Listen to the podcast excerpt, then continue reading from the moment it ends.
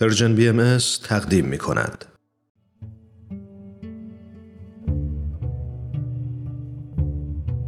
صد پرسش صد پاسخ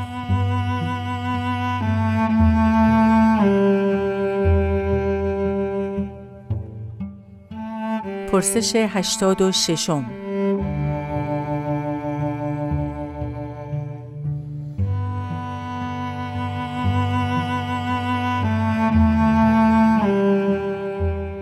خلق جدید یکی از مفاهیمی است که در ادیان آمده. از جمله در دیانت بهایی. خلق جدید از نظر شما بهاییان چه معنایی می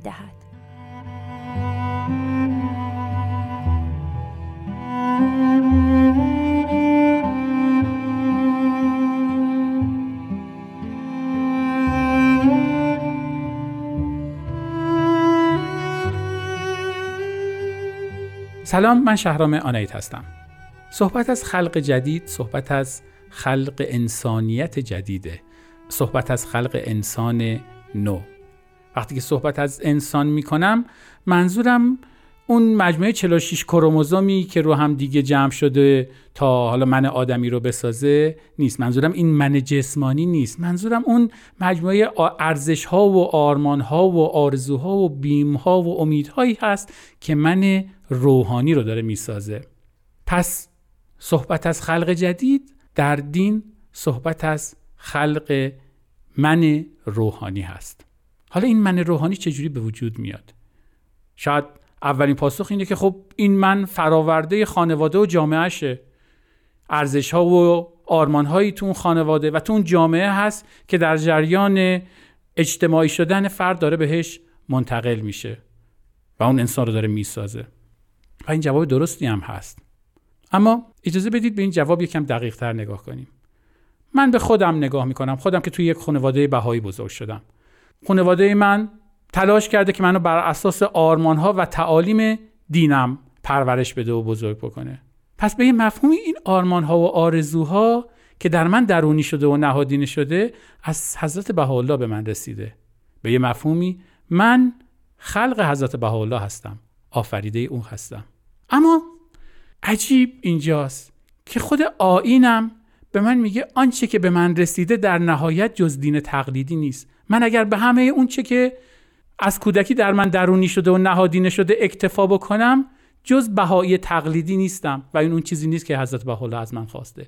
اون چیزی نیست که خالقم از من انتظار داره. من وقتی به معنای واقعی مخاطب حضرت بهاءالله هستم. وقتی به معنای واقعی می‌تونم ادعا بکنم که خلق حضرت بهاءالله هستم.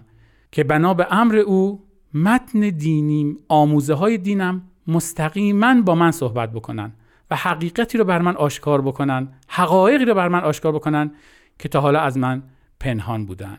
به مفهومی این لحظه آشکار شدن حقیقت از نگاه بهایی لحظه الهامه لحظه تایید روح القدس یا ابصار فعاده این واقعی خلاقه که در وجود من تحقق پیدا می‌کنه تکرار و استمرار اون لحظه خلقته. پس از نگاه بهایی لحظه خلقت هست که باید در وجود من تداوم پیدا کنه تا من به معنای واقعی کلمه خلق جدید حضرت بهاءالله پیامبر بهایی باشم.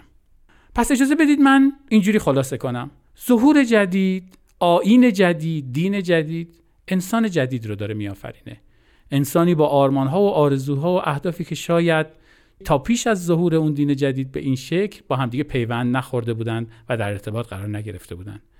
و این انسان جدید در راه خلق دنیای آرمانی جدیدش گام برمیداره. تا زمانی که قوای خلاقه ای که در این آین جدید هست در وجود این انسانه و در وجود این انسانیت تداوم پیدا بکنه در این فرد و جامعه دینی استمرار بیابه یوم خلقت الهی در وجود اون انسانه و در اون جامعه زنده و پایدار و برقرار هست. اما از نگاه بهایی این یوم ابدی نیست. از نگاه بهایی هر دینی بهاری و تابستانی و پاییز و زمستانی داره. بالاخره این خلاقیت در وجود ما خاموش میشه. رابطمون با اون قوه خلاقی با اون روح خلاقی که در جهان جاری شده به واسطه پیامبرمون به واسطه آینمون ضعیف میشه و یک بار دیگه ما نیازمند یوم ظهور جدید و خلق جدیدی خواهیم بود.